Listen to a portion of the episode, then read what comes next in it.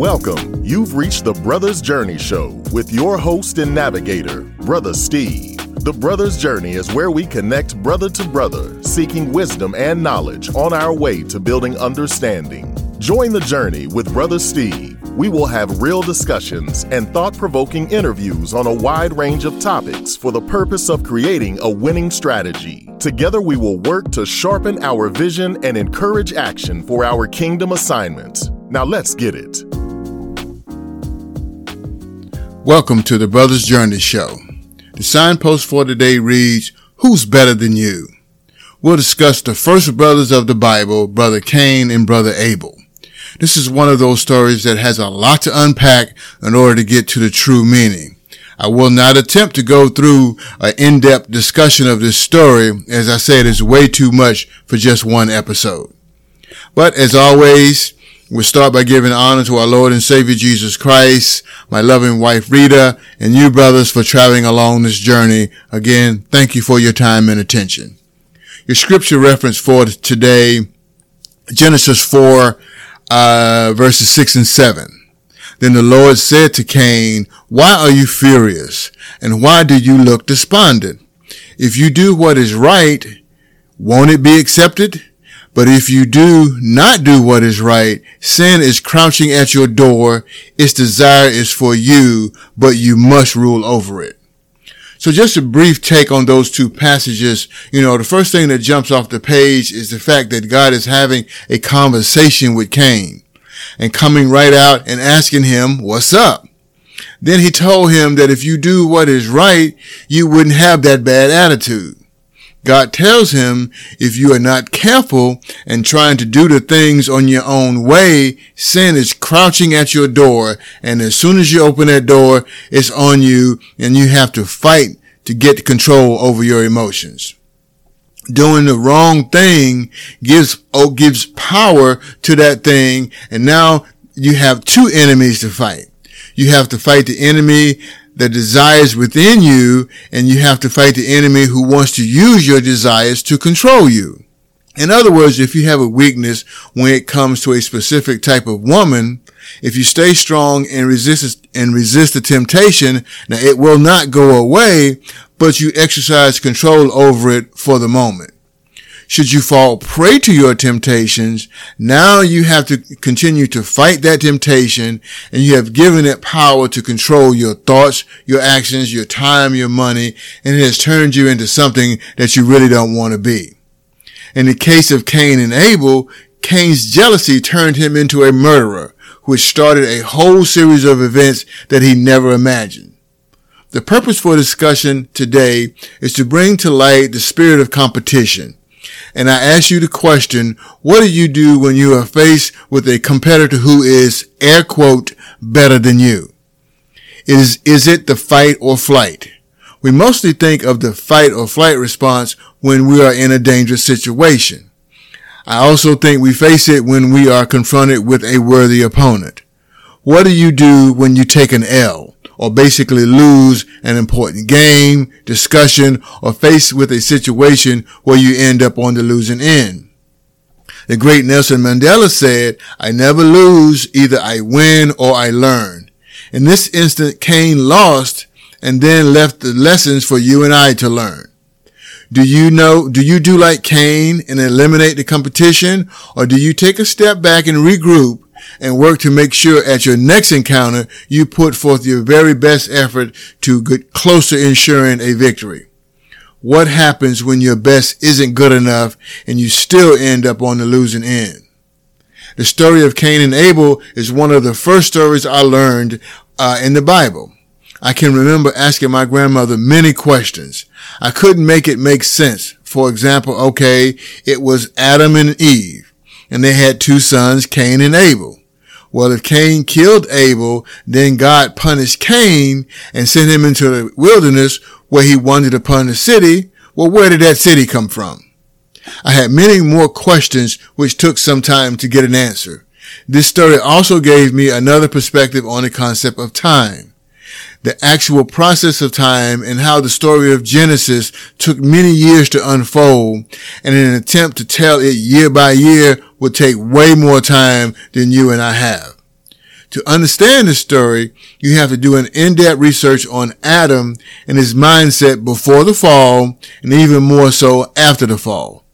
What lessons did he teach his sons about the instructions for the sacrifice? And what other instructions given to man by God?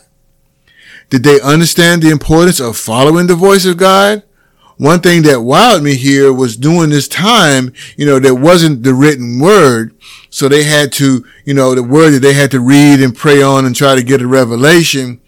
They actually heard the voice of God. So they got it firsthand. In other words, no misunderstanding. And as fathers, do you warn your children about the importance of doing the right thing? Some lessons are only taught through experience, but if a father can teach his child how to avoid those painful consequences, wouldn't they be better off? This is probably one of those incidences where the absent father comes into play. Although Adam was there, but because of the gravity of his last decision, was he really thinking clearly? The purpose for this episode is to pose the question, what do you do when you are faced with competition? The type of competition that causes jealousy to completely take over your judgment? Does it distort your judgment? Are you charged for revenge? Probably at the point all Cain could see was how can he make sure that this type of situation never happens again? I can say I've never been that mad at anyone where I wanted to kill. Now I've been mad enough to swing a few times. And I guess if that fight got out of control to the point where it's kill or be killed, then I really don't know. That same type of mentality has grown out of control today. Most conflicts are now settled with lethal force, with death being the final outcome. So the spirit of competition goes far beyond the field, the courts, or the streets when two people are after the same thing, let's let, let us keep with the um the situation of a woman, for instance. What happens when you are when two people are after the same woman, or the eye of that woman, for instance? One or two things can happen. Either one, you can step up your game, or two, you got to get rid of that joker to eliminate the competition. I know there are many brothers who were taken out maybe not physically harm, but for instance, rumors and things have been started in order to try to get rid of that person to eliminate the competition. The story of Cain and Abel also teaches us we have to know what we are truly made of and the knowledge of the creator is even more important. If Cain understood his shortfalls and put in the work to check his motives, in other words, his heart, which is where the issues of life flow, the outcomes of the story could have been a little different. Knowing yourself and realizing the possibilities that any given moment you can encounter someone who is better at doing something than you are. Could it be that they are gifted to do it? Or maybe they just got tired of losing and decided to put in the work to ensure their next encounter would go a little different. So along your journey, I'm almost positive you will encounter that brother who looks a little better than you because maybe he put in the time at the gym or spent an extra few dollars on getting his, his appearance together. You know, he's get the fresh cut every week and got his facial cream and all his regimens to make himself continue to look better. And then he does, he maybe he has the confidence, which is another one of those things that really make you attractive you know, if you, if you walk around like you got it, trust me, some people are going to recognize and you will become more attractive. This is also true in the professional and business setting. So if you show up to an encounter with the mindset that you're the best and I will do my best and nobody can do it better, chances are that job or an assignment will be yours. So don't allow your confidence to take control and pride and arrogance take over. But there is such a thing as being confident and humble at the same time. If you are great, you don't have to tell people how great you are. Let your actions do the talking. So the lesson Brother Steve wants to convey is that because of Cain's actions, we are taught how a man can turn away from the voice of God and the consequences that follow. It also shows how intensely selfish all sin can be and how weakly foolish it is or the excuses we may use to commit those sins. It is sin which has torn men apart from men and made them deny the very idea that they have duty one to another. When you break away from God, your mind, your emotions, your soul, your spirit are being controlled by evil thoughts and soon actions which can only lead to very bad decisions. Cain was his brother's keeper. If Abel was his brother, then he was bound to look after him. Yes, brothers, you have a duty to your brother. You are your brother's keeper. Brother, as you pass the signpost for today and the spirit of competition, remember it's not always about winning, but just how you play the game. Some of the best athletes to ever compete in sports didn't win a championship, but they are still considered to be among the greats. Once you know the rules of the game, do your very best to follow those rules and make sure you are putting in the work to bring your best to each encounter. Consider your kids are watching, and if they see you working hard to get better, they too will understand what is necessary for next level living. Brothers, I'm putting in the work to make the Brothers Journey Show one of the best podcasts available. And here's where I need your help. I need your feedback. I really want to know if I'm hitting it, getting close, or am I way off?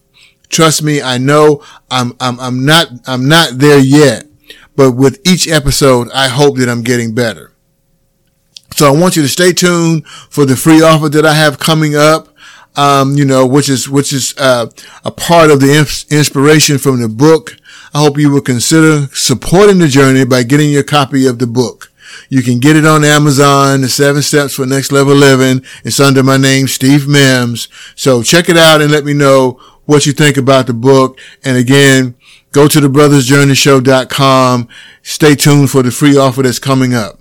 Well, all right, my brothers, I'm going to bring this quick episode to a close. We'll continue the journey forward and hang on for the ride to the next level. In closing, I want to encourage you to stay tuned to yourself, your loved ones, and especially God. This is Brother Steve encouraging you to ask for wisdom, seek knowledge, and build understanding. Thank you for your time and attention. Until next time, peace.